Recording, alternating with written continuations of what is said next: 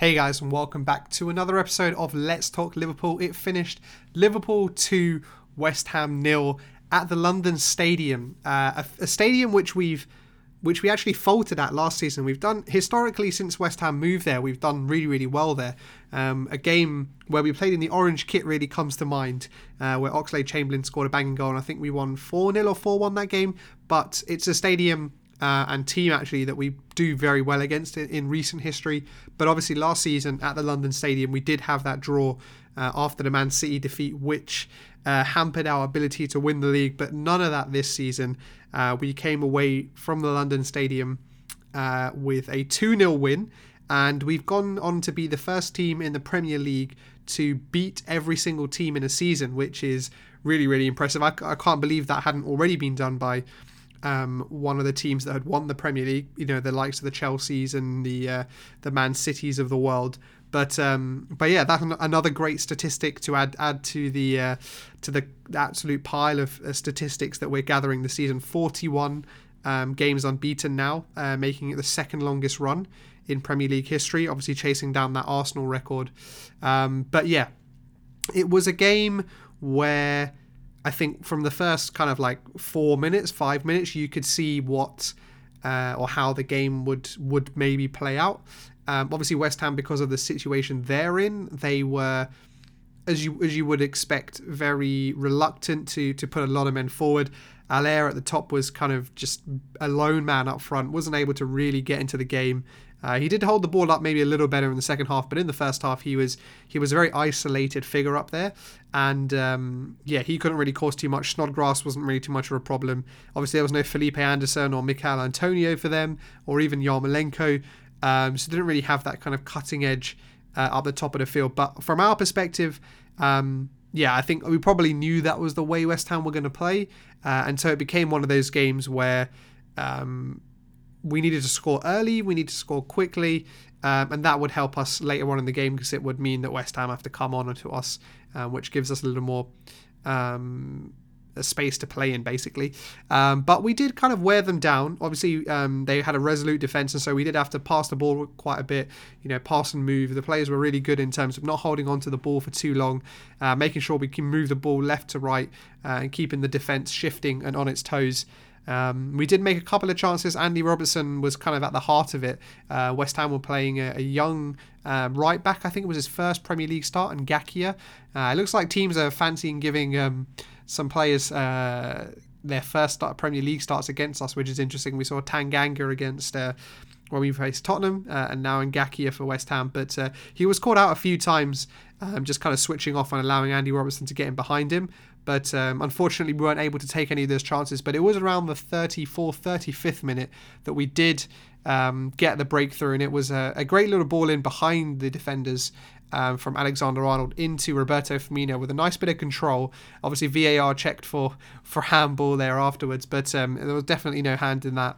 Uh, and Firmino was able to kind of just turn away from his defender, get the ball into Origi, uh, who got on the right side of the defenders, um, and he was kind of just staring one on one with Fabianski just a couple of yards out, and uh, Diop really had no choice uh, but to to take him down really, and there was no there was no really complaints by the West Ham fans or the players really. I think everyone knew it was a penalty, and Mo Salah um, put it away expertly. I think he's the default penalty taker now um, when James Milner is not on the pitch.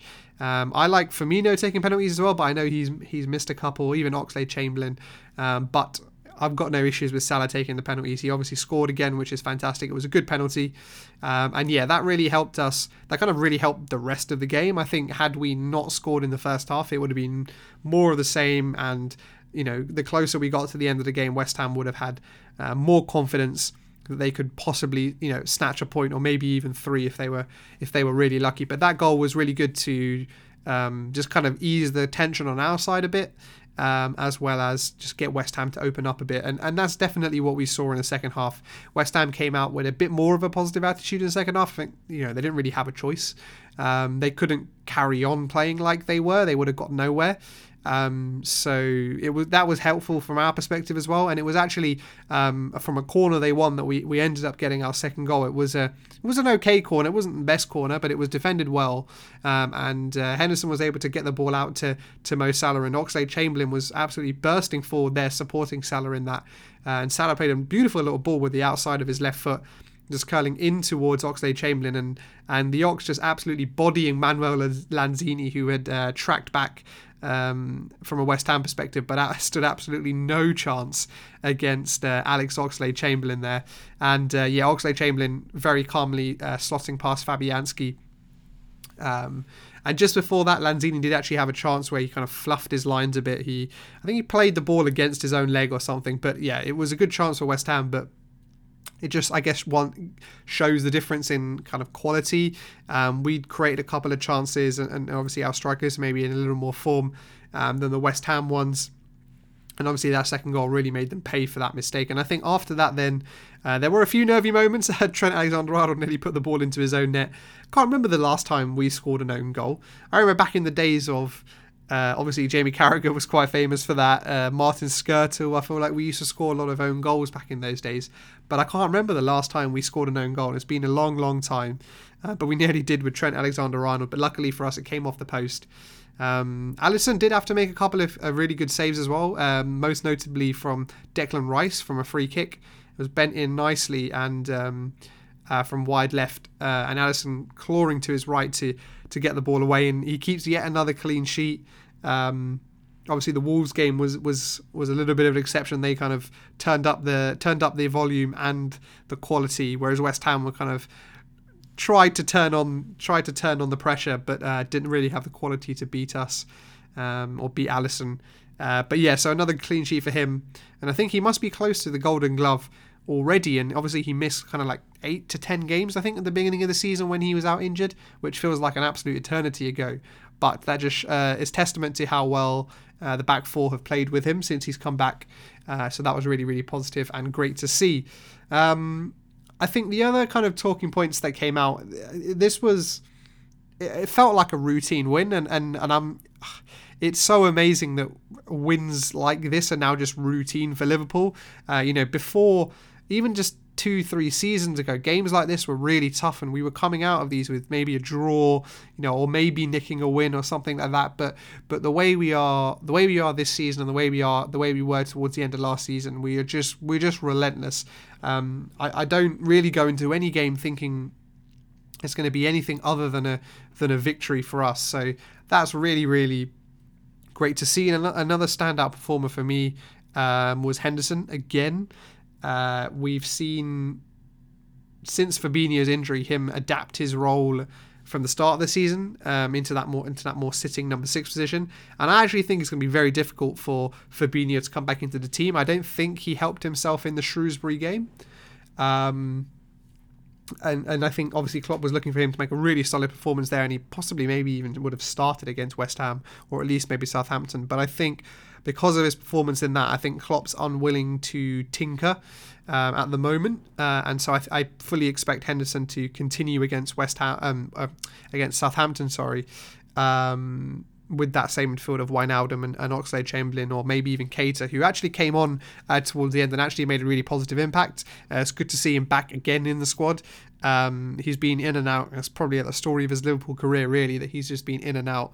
But um, he had a, made a couple, couple good touches when he got into the game, uh, closing down the ball well. So that was really positive to see. So maybe Klopp may slot him in um, into uh, into the team for the Southampton game on the weekend.